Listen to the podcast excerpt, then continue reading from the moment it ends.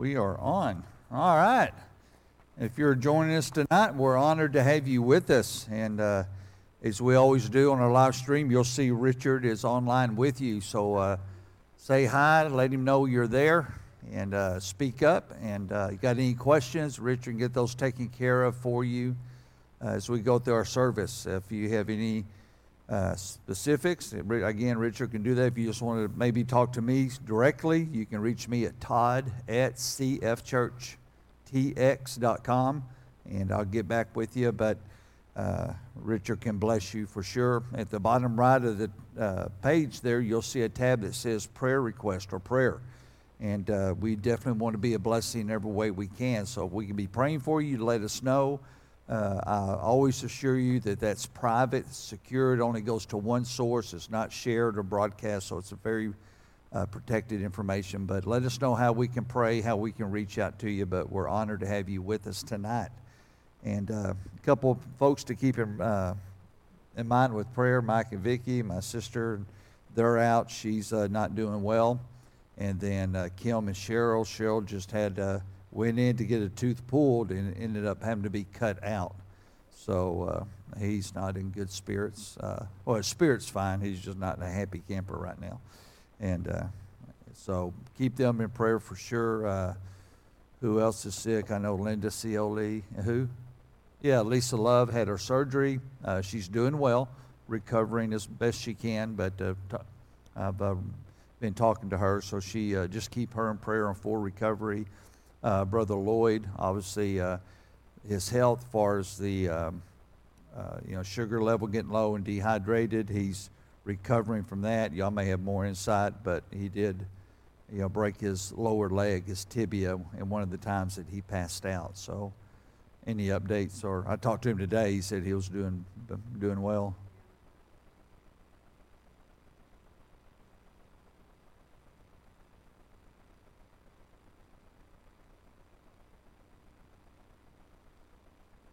Okay. Oh, okay, nice. Don't think he's back running the marathon yet, but he, uh, knowing Lloyd, it won't take long. He, uh, I talked to him Saturday and said, uh, I, or Friday, I said, I'll be up there Saturday morning to come see you, and uh, he texted me back. He said, have you left yet? He said, no. He said, don't come. I told him, I'm not staying here. I got church Sunday. They're trying to find me crutches. I'm out of here. And uh, I said, are you... Are you sure that's wise? I mean, do you, what are they saying? I don't care what they're saying. I told them I'm not going to be here. I was like, all right, brother. Yeah, so they, I guess they put him in a boot and kicked him out the door and said, don't come back. Oh, splint cast? Okay, well, that's easier. Okay. okay. Uh, those that know Lloyd, I'm surprised they even got him to stay there for an hour at the hospital, so... Uh, so anyway, but he's doing better, so that's good. So some folks to keep in prayer, and uh, I think that's it for the most part. So uh, we should have Brad and Peggy back this uh, weekend with us. I believe they get in tomorrow or Friday, something like that. So keep them in uh, prayer for safe travel. So let's pray, and we will uh, jump into Hebrews and and uh, start walking through God's Word tonight. Father, thank you for the opportunity to gather tonight in your name. We thank you for your spirit amongst us, and we just lift up these individuals that were mentioned. Father, we know there's others that uh, weren't shared, but uh, you're aware of them, and uh, we just ask that your will and your way would work in their lives, that you bring favor upon them and uh, strengthen them in every way possible, be it doctors, be it medicine. Ask that you would anoint it and direct it according to your will. So But tonight, we just ask that you prepare our hearts through your Spirit for your Word. And uh, just help us, as always, to grow in your grace. And uh, we just pray that every word that's spoken tonight will be anointed through your Spirit. We ask these things in Christ's name. Amen. All right. So if we venture, uh, venture on here in Hebrews, again, we're just trying to go through this somewhat verse by verse. Uh, and, uh, tonight, we're going to jump on to chapter three. We got on through... verse sixteen last Wednesday. uh, seventeen and eighteen could have easily and uh, been involved in last week's lesson. And uh, again, by context, it was supportive of what we were talking about in the redemptive work of Christ and how he came through the seed of Abraham and not by way of angels uh, to embody that and to uh, fulfill that. So tonight we're going to jump on. We're going to get into chapter three, and uh, we're going to read verses one through six to bring this all into picture here. But before we get there, let me ask you a question. Uh, what comes to your mind when I mention the word house or our house or your house? What comes to mind? Huh? Family? Oh, that's a good one. Family. What else? Dwelling. I, I, I can say personally for me, uh, I say money, because the last year our house has been expensive. One, we uh, uh, we had to, we finally got around to, had to have the foundation repaired. Uh, that was uh, like fifteen piers to do that, and uh, they don't give away those piers for free, uh, and they were more proud of them than I was, and uh, by what they charged, and so I had to borrow money from Sam to get the foundation repaired, and so I'm indebted to her even more, and uh, we got through with that. Then, you know, we'd had a few storms, but our, our roof was, overall, it was in good shape. Uh, no leaks or anything, but uh, we did decide to get the roof repaired. Uh, that, uh, even after the deductible, that's still expensive. So when I thought, you know, thinking about tonight, when that word house came to my mind, first thing I thought of was, you know, the bank account being drained, uh, you know, the expenses. But family and, and dwelling and, and these things are, you know, they come to mind. But let me jump over to Second Corinthians chapter four. And I want to approach it a certain way, because we're going to see how there's a tie in here and what we're going to see in Hebrews chapter three. So let's look at Second Corinthians four, verses six through ten. And look what Paul says here. It says, "For God, whom commanded the light to shine out of darkness, has shined in our hearts to give the light and knowledge of the glory of God in the face of uh, Jesus Christ. But we have this treasure in what? Earthen vessels." That's us. We're the earthen vessels. So we have this treasure in earthen vessels, that the excellency of the power may be of who? God. Okay, so now uh, we're these earthen vessels that we know were created by God and, and put in, you know, to dwell amongst His creation. And He's put us here. If we're living and breathing, He's put us here for a purpose, and that purpose Is, this the, is that the excellency of God can be carried in this earthen vessel. And so when we say, when we've been redeemed, when we say we're not our own, we, I mean, the magnitude of that is, is immeasurable. We are not our own. We've been redeemed. That means we've been purchased. Just like a debt was paid, you buy somebody's debt, you purchase. You've redeemed that, and you have possession. When God redeemed us, we are these earthen vessels that He redeemed for a reason. And that reason is that we, His creation, can carry about the excellency of God, the glory of God, the power of God can work in us and through us. And of course, it says, "May be of God, not of us. We are troubled on every side, yet not distressed. We are perplexed, but not in despair." So this message of salvation in Jesus Christ, by way of the gospel, has been entrusted to us by God to frail, fallible human beings. And if you think about this, the most powerful thing in existence is God's Word. And through God's Word, we get the message of eternal life through Jesus Christ and Christ fulfilled.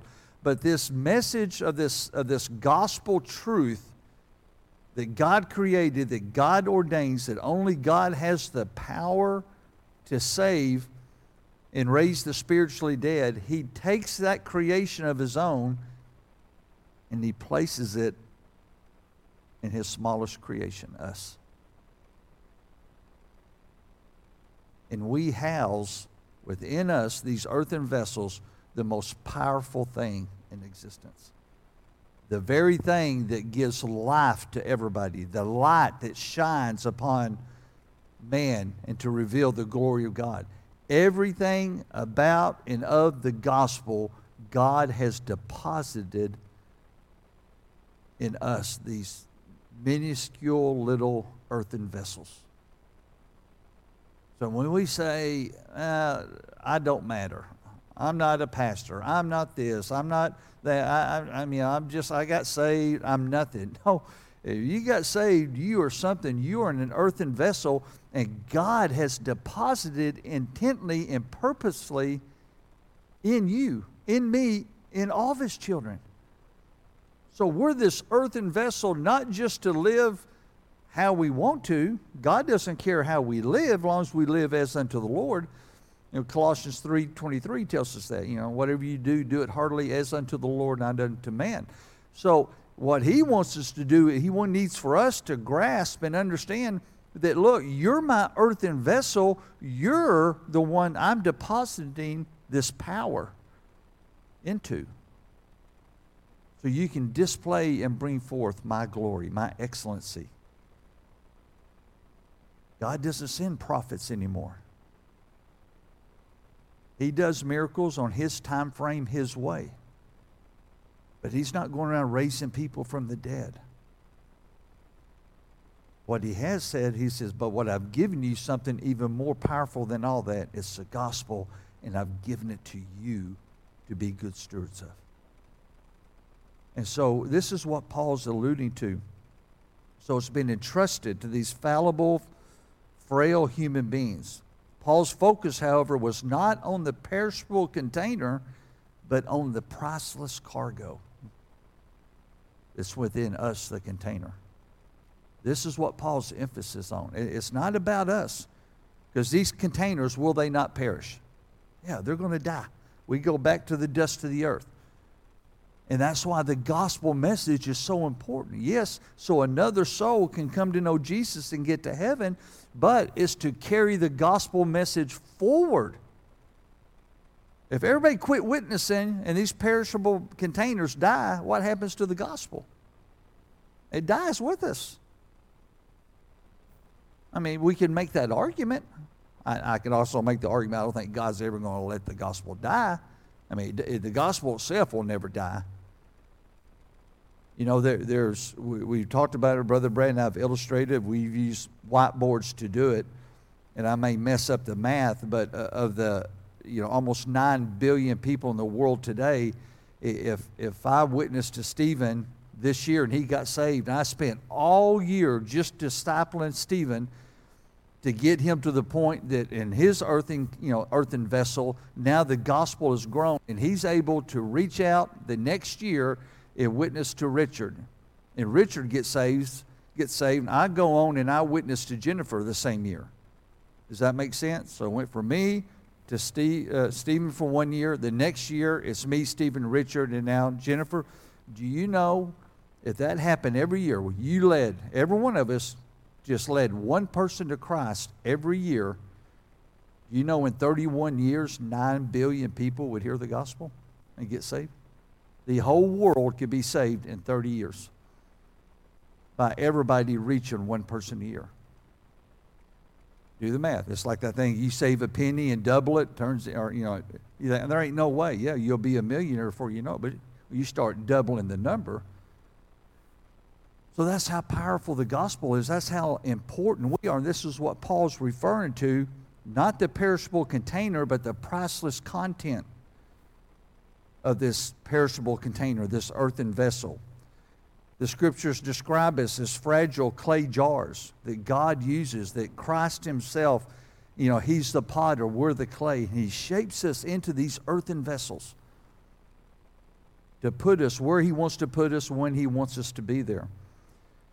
So knowing that the power is, the, is, is His and not ours should keep us, obviously, from pride.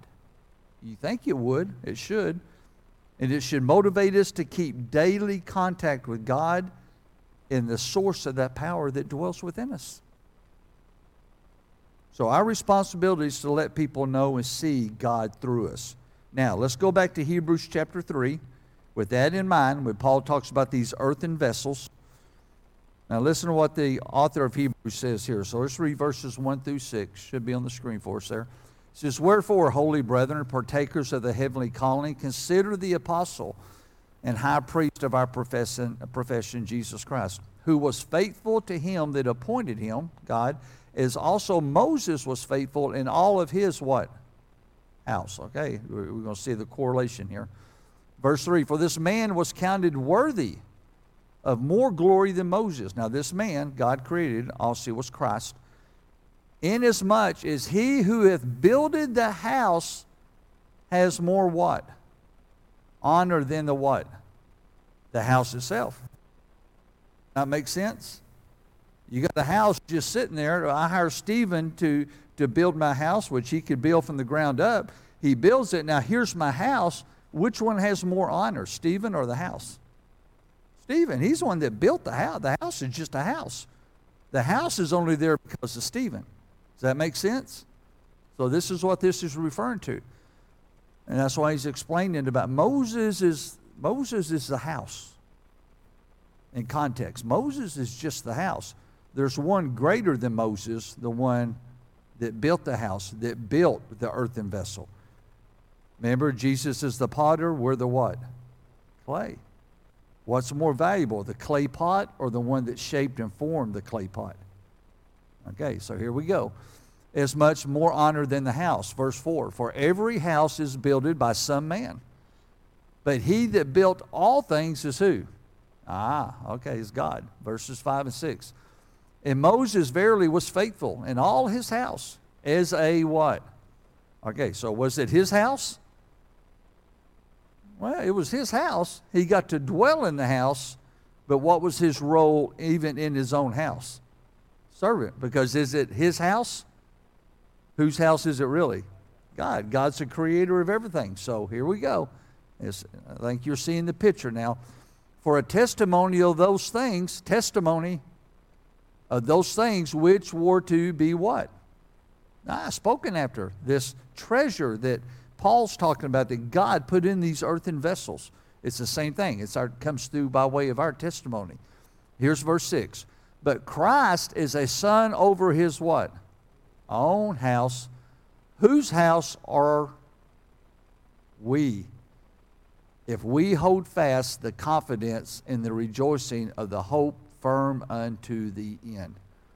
So here in verses one through six, we get this illustration, this analogy that God paints for us that is great in all that God used Moses to do, and Moses was faithful to his house, and, Mo- and Moses fed his house spiritually, and Moses delivered his house by way of God's word. All that that Moses did was good and great for God, but Moses in his own house really wasn't his house. He was a servant to the house that God is allowing him to dwell in, even himself. So that means even us, even us in these earthen vessels, in our in the own creation that God put our soul into, these flesh and bones, within this we are not the owner of our house.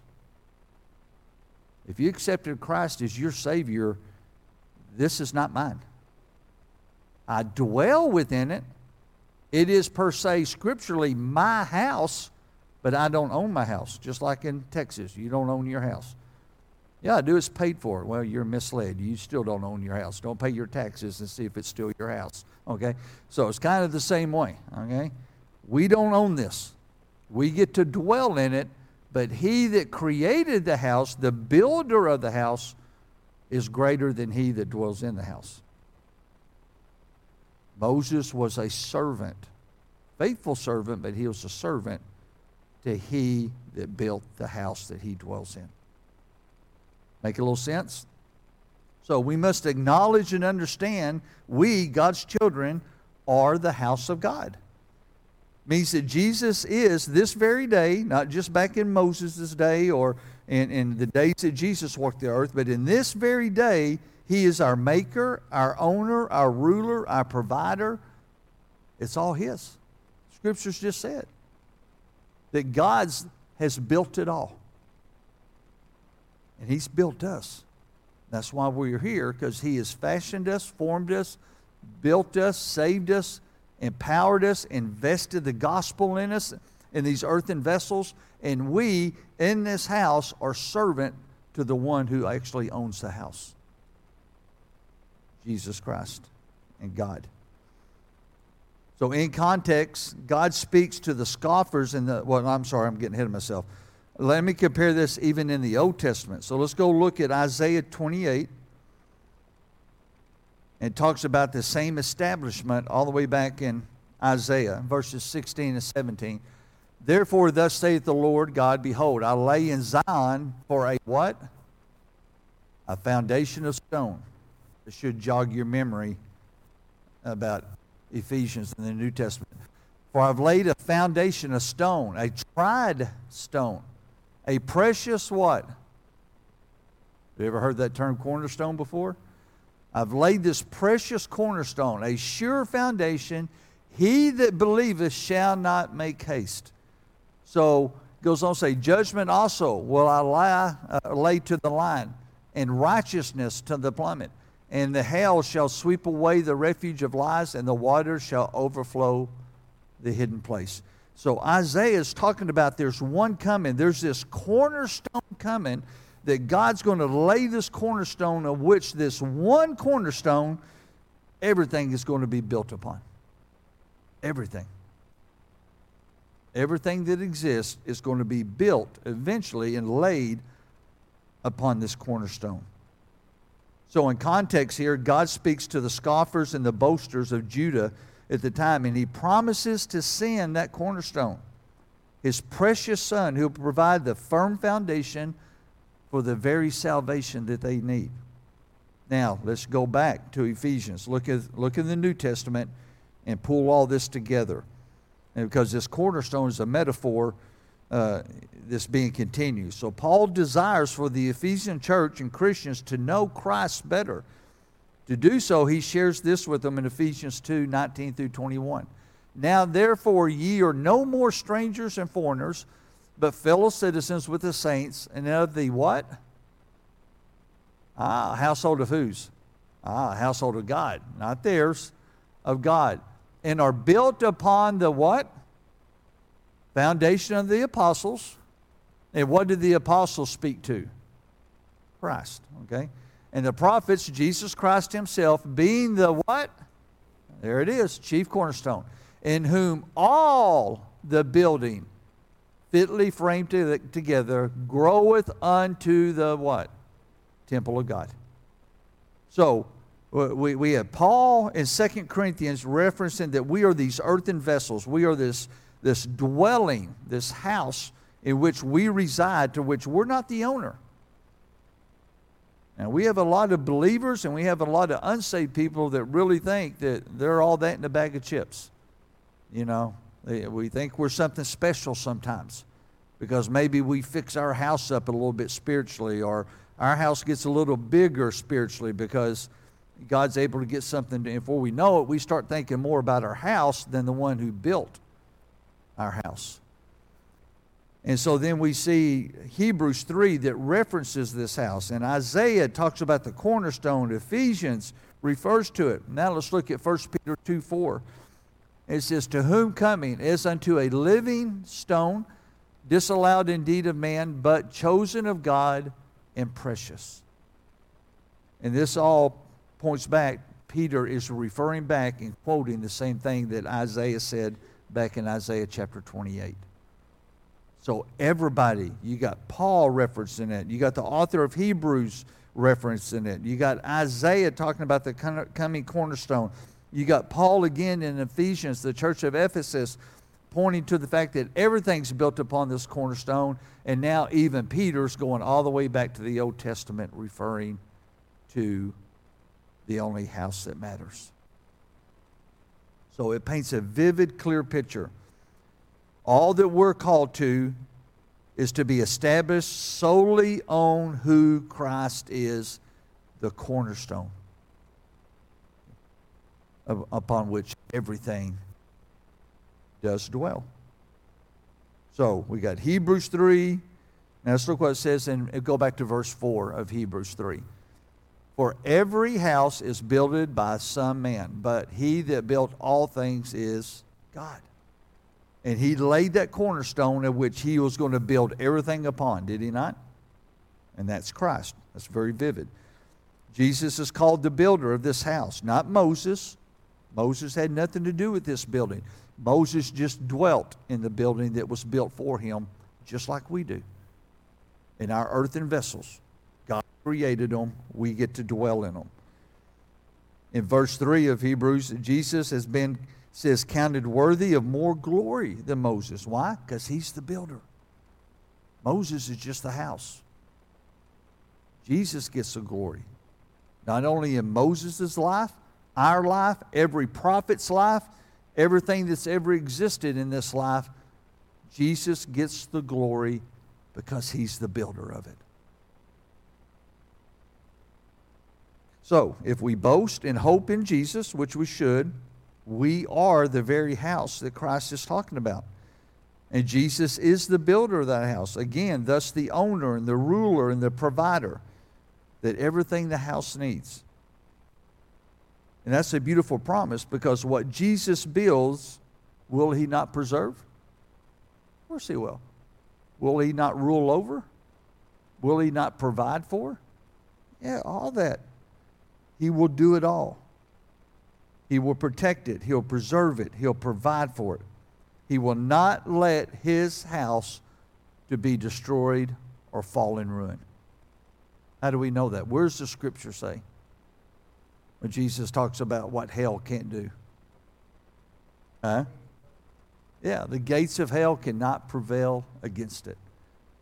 What God establishes in us, in our house, us being these earthen vessels, it doesn't matter what Satan throws towards us. If we stay standing and cemented to the cornerstone, can the gates of hell overpower us? No, can't do it. Because then, now, every scripture we just read is wrong, because even though God's a builder, if the gates of hell destroy it, is that not a more powerful builder? So it can't. It won't. Where we get in danger is when we step off the cornerstone and we start living or, you know, doing with our house as we want to do with our house. Build our house the way we want to build our house. That's when we get ourselves in trouble. Let's go back and look at verse five of Hebrews. And Moses verily was faithful in all his house as a servant for a testimony of those things which were to be spoken after. Now watch what happens here. Right after verse five, the writer changes the imagery from a builder and a house to a son and a servant. Notice that? Talks about the house. He's talking about who he built the house. And then it refers to Moses as a son and a servant. So Christ did become part of the house, part of the household, because he built it. And when he died for it, and we accepted that gift, then God himself in the third person in nature, and the Holy Spirit, came and dwelt in his very own house. So you have a roommate. You want to look at it that way. You got a roommate that is dwelling within you, and that roommate is the most powerful thing in existence. Because it's that roommate that dwells within the house with you that rose Christ from the dead, the Holy Spirit. And he's right there in your dwelling with you, twenty-four seven, protecting what he built. But even so, his honor is far above Moses, it tells us. Again, Moses was the servant, Christ was the builder. So three things. I want to close with this. We are part of his household, are we not? What he's built in us physically, he allows us to dwell. Within that dwelling that he built, that he owns, he also co-dwells. Thus, we're co-heirs with the Godhead, with Christ. I should say with Christ, not the Godhead. Said, even as we dwell in our own house, this earthen vessel, the truth is laid out in Hebrews three, one through six. We are the servants to the house that God created, and that house was created for one reason only. Oh, God loved me, and he needed a Todd in the world. Nope, that's not. God didn't need a Todd in the world. He didn't need a Steve or a Richard. No, what God needed is someone to carry forth the gospel.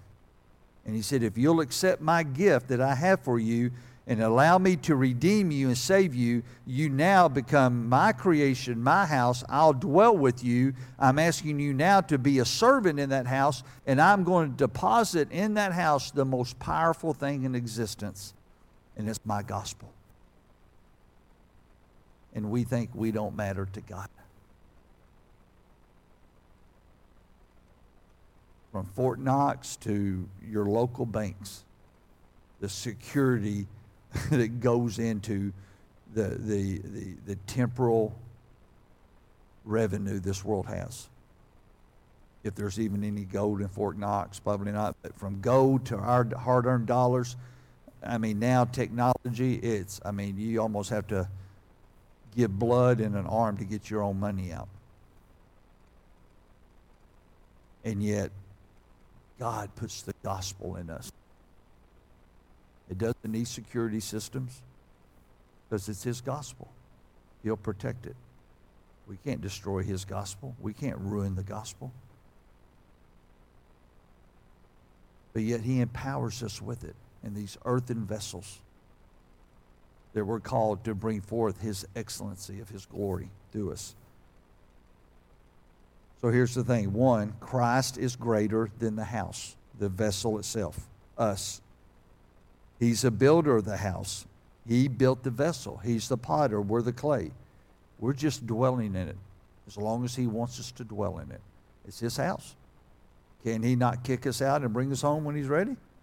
Is it not His house? He built it.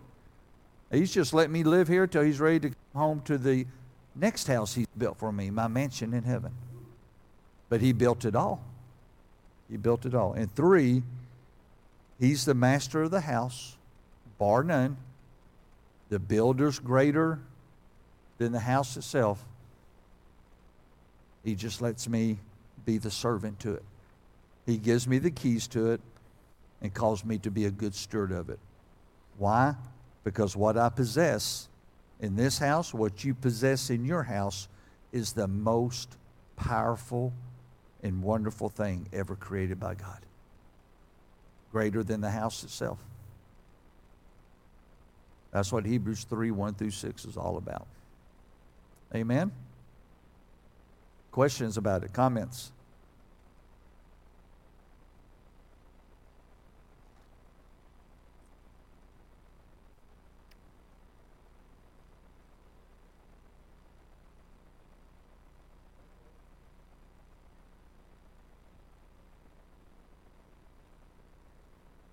Mm-hmm.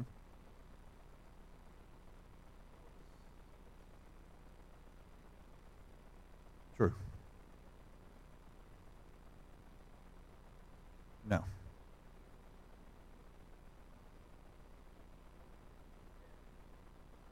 Yeah, disannulled.